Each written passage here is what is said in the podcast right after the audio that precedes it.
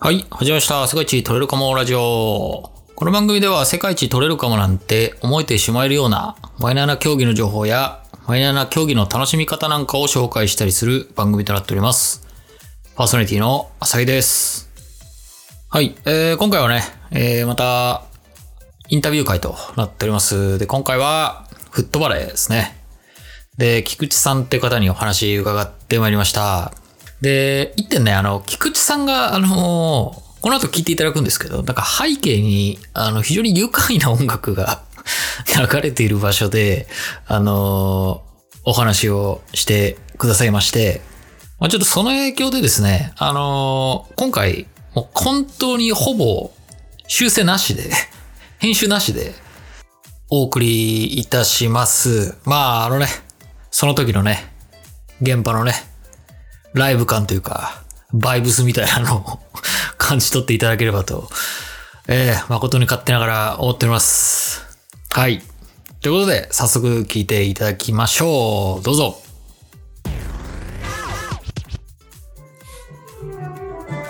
じゃあ、早速ですが、始めさせていただきたいと思います。何やら愉快な音が 聞こえておりますが、えっと、じゃあ、まず最初に恒例ですが、自己紹介の方、お願いいたします。はい、えっ、とフットバレーを勝手に広めようとしている菊池と申します。お願いします。 よろしくお願いします。勝手に広めようとされてるですね。はなるほど。えー、っと、じゃあその、あれですかね。あの、フットバレー協会の方とかそういうのとかはあんま関係ない。い、全く関係ないです ね。全く関係ないです。あ、そうなんですね。なるほど。わ、はいかりました。いろいろ気になる感じになってますが。 えーっとじゃあ早速なんですけどそのフットバレーっていう競技についてちょっと教えていただきたいんですが、はい、こんな競技に、まあ、な字面的におおよそ想像はつくんですがどんな競技になりますかねえっ、とイメージで言うと、えっ、とビーチバレーボールはいを、えー同じルールで手を使わないでサッカーのようにん足とか頭とか肩とかでやるっていう感じですね。はいはいはいはいえーっとそうすると人数も同じ感じなんですかね2対2とかって感じですかそうですね。えあっーと基本的にはダブルスが多いんですけど、はえっとブラジルとかだと、えっと3対3とかいああなるほどなるほど4対4とかあるんですよ。ははははなるほどサーブとかはどうなるんですかサーブはえっとバレーボールだと手でね投げてはい打ちますけど、えっとフットバレーのサーブはえっと砂を盛り上げてはあはそこの上にボールを乗っけてあはあはい足で蹴ってサーブをするっていう形ですね。あーなるほどなるほどなるほどじゃあ本当にバレーに似てるというか同じ感じなんですね最初あのはい。ペパタクロと何が違うんだろうっていうのがすごい疑問だったんですけどあはいはのい。イメージ的にセパタクロよりはよりバレーに近いっていう感じですかねなんかいろんいろみんなに聞くと、えっ、と、セパタラセパタクローみたいなもんだよねってよく言われるんですけど、はいはいはいはい多分イメージしてるのだとそのえっ、とバレーでいうスパイクとかアタックが、はいえっ、とフットバレーの場合だとちょっとこうオーバーヘッド気味、ほうほうほう足を高く上げて、ああバイシクルシュートみそうですそうです。はあはあはあそんな感じのがあって、うんと多分セパタクローもそういう風な感じでスパイク決めるじゃないですか。たいなはだからちょっとこうアクロバットのイメージがあるんで多はい分セパタクロみたいな感じでしょってよく言われると思うんですよね、いあのネットの高さとかはどうなんですかバレーバレーほど高いと結構きつい気がしちゃうんですけど基本的にはほぼ一緒ですコートのあ一緒なん大できすさとネットの高さはほぼ一緒です。それでそれでオーバーヘッドキックって相当難易度高い気しちゃいますねそうなんですよ。めちゃくちゃ難易度高いです。菊池さんはそれやられるんですかそれは僕まだできないんですけど、はいあできないですねはい。まだできないんですけど、でもその、遊びでやってる時には、あの、そこまでアクロバットとかもやんないんですけど、はいはいはいちょっと本気出すやつとかだと、思はいいっはいきりバコーンってくるんですよ。あそうなんですかこいつ本気だなみたいな感じになるそうなんです。そうなんだねすごそうだったんですねわかりましたそしたらえー、っと、はいまあなんとなく競技がどんなもんかは分かったああとそうだボールはなはい。のあれですかサッカーボールと同じえーっと、ボールが、えーっと、大きさ的に言うと、サッカーボールの5号球って言って、あははえー、と要はその中学生以上が使うような大きさになるんですよはははははだけどもフットバレー専用のボールがあってはい、ちょっとそのああるんですねへはい柔らかいというか、あのえサッカーボールほど硬くはないはいはいはいはいはいはいはいはあじゃあちょっと気持ち柔らかいぐらい、いそうですね柔らかいですねえー専用のボールがあるんですねそうなんですこれがちょっとびっくりしましたねなるほど大きさは559でちょっと柔らかいはいわかりましたそしたらえっとそんなフットバレーなんですけどあのーまず日本だとどうなんですかどのどの程度行われてる競技なんですか競技人口というかはいえーっとね大会とかあんのかまず、えーっと大会えーっとえーっとフットバレー協会っていうのがあるんですよはいはいはで、えっとあるんですが、えっと大会がまずないんですね。いあないんですかはえーい。もちろん大会がないってことは、はいえっと参加するチームも、はいはいあの、選手ももちろんいないんですよ。はなので、えっと、競技人口っていうのって大体その協会とか、スポーツの加盟してる団体が、こう、協会が、こう、データ取ってるじゃないですか。いはいはで、協会の公式発表はないんですけど、いはいあの僕個人的な肌感覚で言うとはいはいはいは競技人口ゼロなんですいゼロです か菊池さんただ一人ってことですかそうですね今僕と実はえっとなんやかんやちょっと増えてきてましてははいはいえじゃあ普段菊池さんはその仲間集めていはえー、まあなんか練習というか試合みたいなのをなんとなくやってるみたいなそそんな感じですかいえーっとえーっとコロナに入ってからあの、はいフットバレーやるって決めたんですねはあ、それもちょっと後々お聞きしたいところではあるんですけどはい、なのでえーっともう本当割と最近の話なんですけどはでそこから、うん、といろいろ動いてた結果あの、まあ、都内にそのビーチコートはあるんですねビーチバレーコーい、トえー、お台場とかですかいやお台場は、えっとずっとあるっていうわけじゃなくてなんかそのはイベントの時に会場として使ってるぐらいな感じで,、いはいでずっと常設してあるのがあの、はいえっと永福町っていうところに体育館があるんですね、えーはいはいはいはいでそこにビーチコートがあったりえー、あとはその渋谷の宮下公園の、えっと、屋上に、あの、はいビーチバレーコート、ビーあそんなのがあるんですかあるんです。へえで、実際その、えっと、ビーチバレーとかビーチサッカーで使われてるっていう感じなんですね。でー、へえー、なるそほこでどなるほど僕が、えっと、動いてはいるんですけど、ひとまずはその、えっと、まだ最初始めた頃と教える、教えてくれる人もいないですし、そうですよね。競技人口ゼロなら、そう、そうなりますよね。ははい。なんで、まあ、割とその基礎的なことを動いたりとか、そういうふうにやってたんですけどい。、はいはいはであとは、えっと、テックボールって言って、い。あー、卓球みたいなやつですね。そうです、そうです。あははは。で、割とあれが近いんで、まあ、あれはもいたまに参加したりとかっていう感じでやってた。はあ、なるほど。すねテックボールに出て、ビーチバレーも面白いよって、フットバレーも面白いよっていう、はい、はい。普及をされてるっていう。そうですね。ああ、なるほど。個人でやられてる。ですね。わかりました。ちょっといろいろて、あの、競技そのものもそうなんですが、はい。ちょっとき菊池さんへの興味がだいぶ 出てきてしまったんで、ちょっと、早い、ちょっと早いんですけど、ちょっとその話をちょっとしたくて、はい。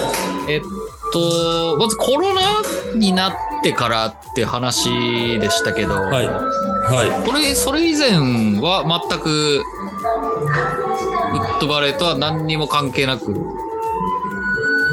いい感じだったんですかい。えっ、と、フットバレー自体は、えっ、と、遊びでやってたことはあるんですよ。はははなんかサッカーとかやられてたんですかそうですえっと。もともああと、その、えっ、と、サッカーのコーチをやってて、あ、そうだったんですね。はい。で、毎年、その、えっ、と、日本でいう夏休みとか春休みに、はえっと、ブラジルに行ってたんですね。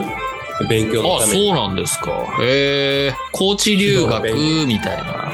そうです。指導の勉強と、ははあとはその、春休み、夏休みを使ってこう留学する子たちがいたりとか、あははははあは。とはブラジルで行われる大会に参加する日本のチームがいたりとかっていうので、ああ、そうなんですか。アテンドとか大量でよく行ってたんですけど、ああ、へえ、なるほで自ど。分が単身でよく行ってた時には、向こうで、あの、遊びでやるんですよ。あブラ、ブラジルが本場になるんですかこの。そうです。フブラッジトルバレーがもう本場で、ははははは。もうあちこちにその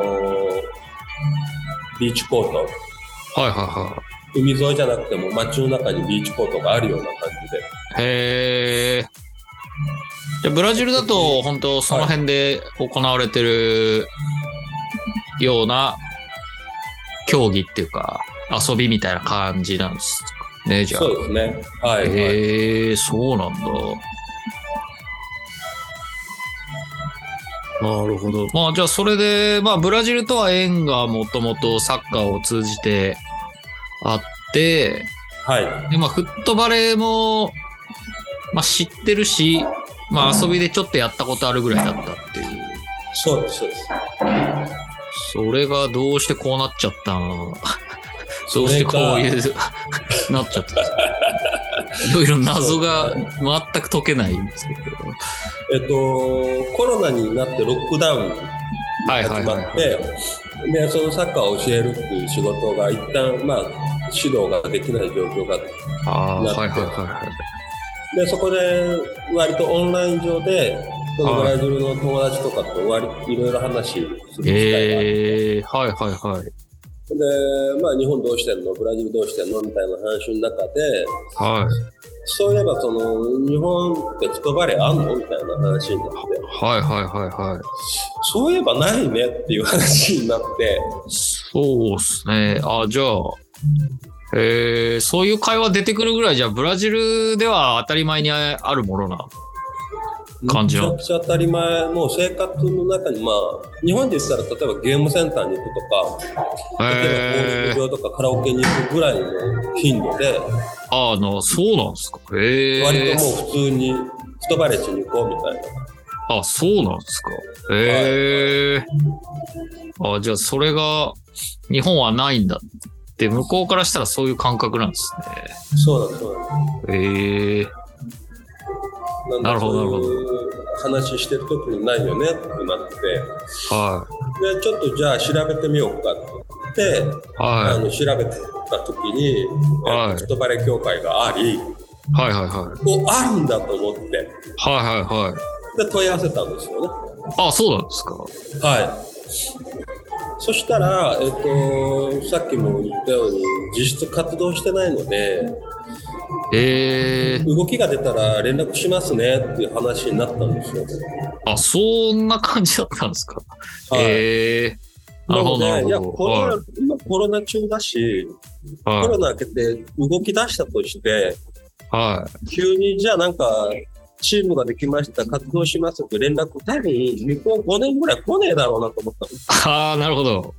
雰囲気的におそらくねえだろうなっていう。の。はい。なえのでー、それだったはい。ら、うん、やったことあるし、はいはいはい。たまたまそのオンラインで話してた時に、いつも遊んでた、あはのブラジルの友達が、い。はい。割と、フットバレーの大会に出てるようなエキスパートだったんですよ。ああ、そうなんですか。はい、はい。えなので、あそれだったらあの、はコロナ明けて、うんとお金貯めて、まあ、ブラジルに行けば、ー、はいあ。のなんとか練習とか専門的にできるんじゃねえかと思って、はいはいはいはいはいはい。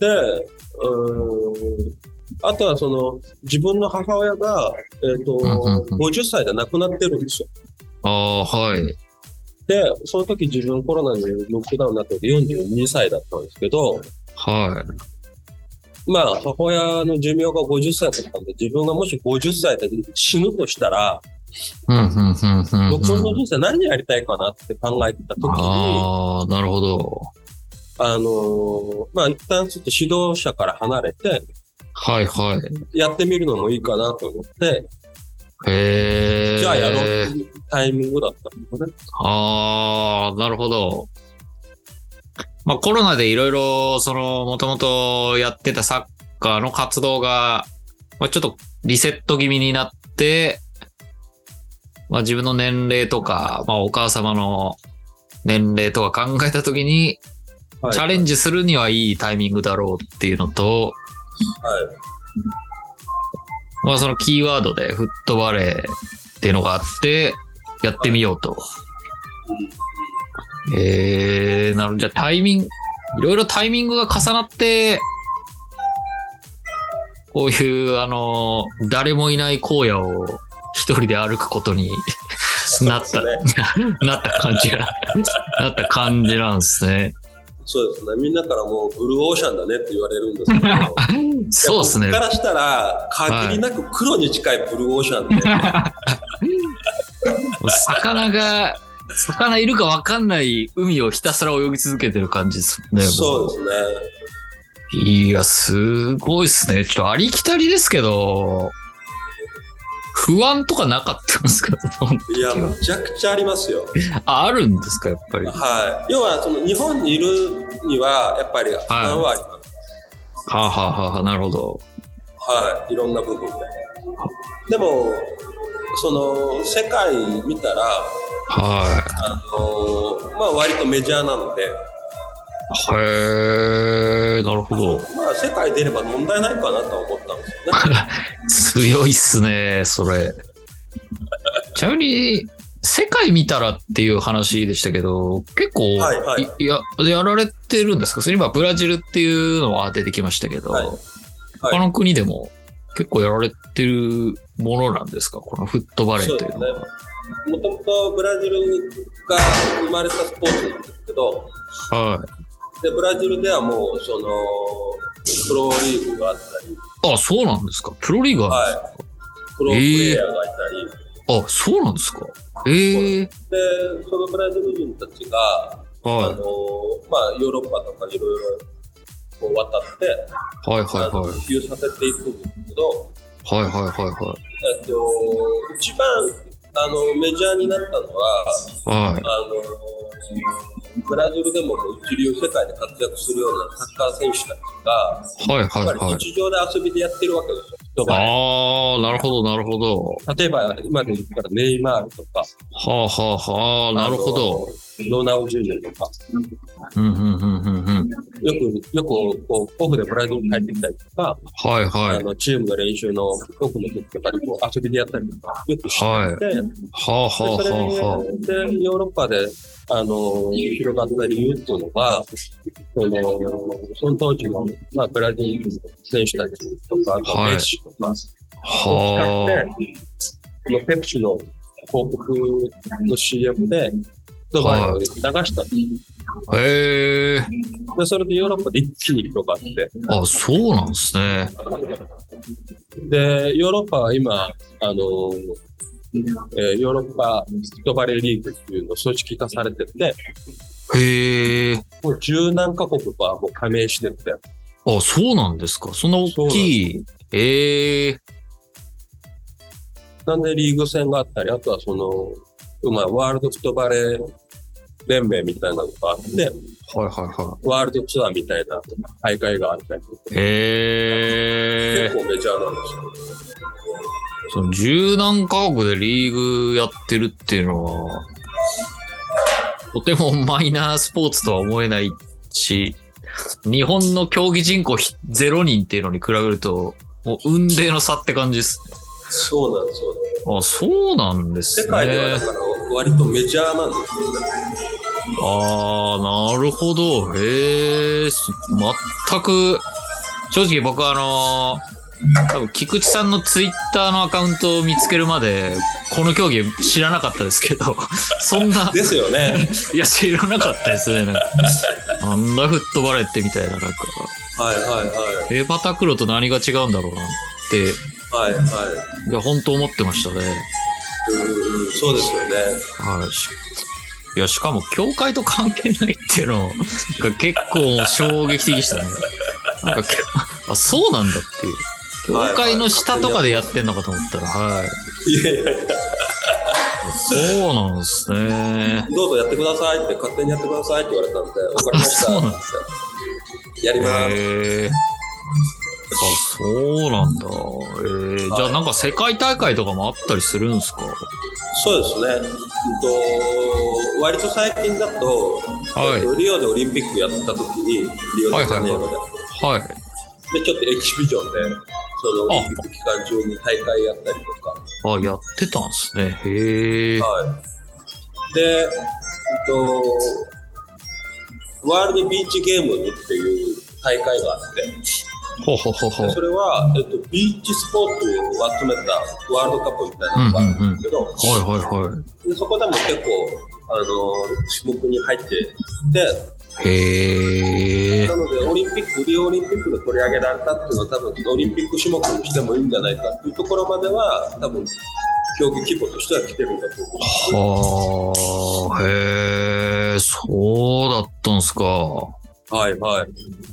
割いやとアジアでも、はいあの、まあ、各大陸ごとにそういう連盟があって、フットバレー連盟っていうのがはいはいはいはで、アジアでもアジアフットバレー連盟っていうのがあって、い。はで、まあ、韓国とか、インドネシアとか、シンガポールとか、あの、タイとか、ミャンマーとかも、もう加盟してたすぐにい。ああ、そうなんですね。アジアでも日本が入ってないので、ああ、そうなんすか。ほんそうなんでええ、じゃあもう本当に、あれですね、開国してない鎖国状態なんですね。す。そうなんあ、そうなんですか。そうなんそうなんええ。あ、そうなんすか。ええ、あ、そんな世界メジャーが感がわかると思うんですよね。そうですね。なんか今までいろいろ競技は紹介、この番組でしてきましたけど、まあ海外でメジャーな競技とかもいくつかありましたけど、はい引けを取らないぐらいの規模感は今感じていますね。なんか、そうですね。結構ありますね。日本での普及とか知名度が とんでもなく低いっていう、このら落差は今までで一番あるかも しれないですね。なんかそうですね。はい。あ、そうなんだ。へえ、わかりました。じゃあ、そのコロナが、で、まあちょっとやるっていうふうに、まあ決意固められて、はい。そっから具体的な活動っていうのは、あの、最初にお話しされたような感じですかちょっとずつやってそうっでたすみたね。いな。まずは最初お金を貯めて、はえい。っとブラジルに行っちゃった方が早いなと思って、はそのお金を稼ぎながらお金を貯めて、復帰準備をしてたんですよね。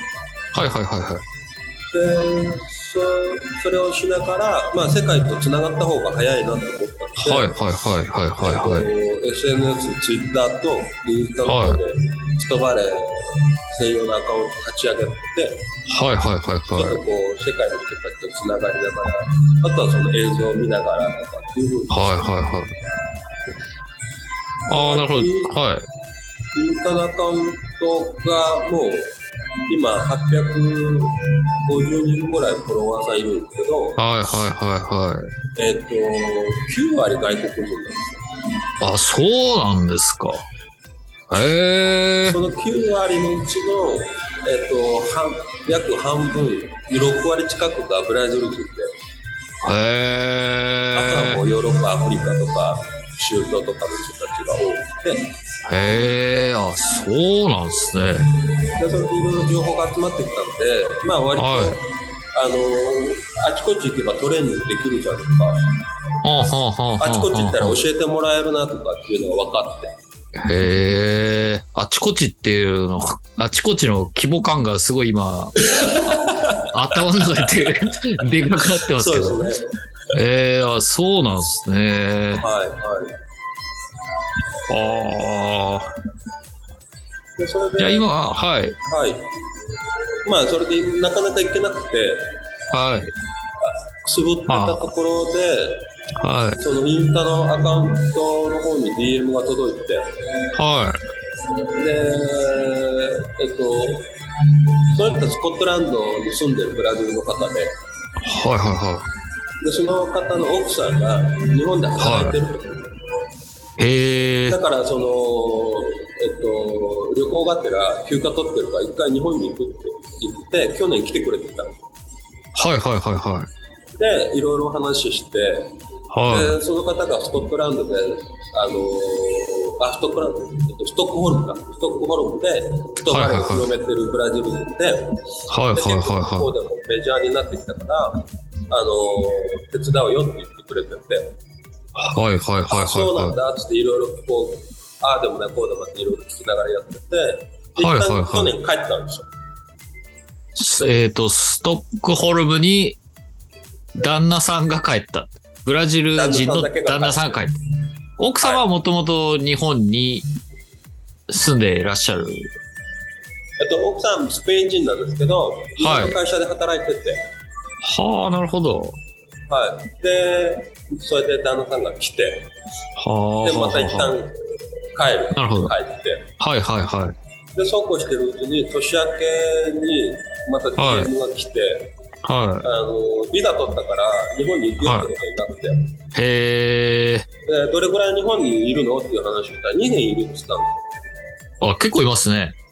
あこりゃいいと思ってじゃいあい、そうっすね。そのあの教えてもらいながらやれるねっていう話ではいはいはいはいはい。ことが一気に動き出したんですよそれはなんか、そんな予感が今してますね、僕にも。ははい。い実際にもうトレーニング始めたりとかうもうーん今日もこの後あるんですけどあそうなんですね。はい動き出してってはいはいはい。そんな流れでまあ日本で広めるっていう、まあ、人を増やす、フットバレーをやる人たちを増やしながら、まあ、はちょっとこう世界に出ていく機会を見計らっていければいいかなっていう状況に今変わってきてい。なるほど。ちなみに、その方は、じゃあ今日本にいる、る日本にいますえーえなんて方ですかちなみえっとえっとね僕はビットルって呼んでるんですけどに。ビトル。ビットルビトル。ビットルなんか、ツイッターとかやられてるんですかえっとインスタありますインスタがあるか。インスタ、はちょっと後で見ときます。はいはい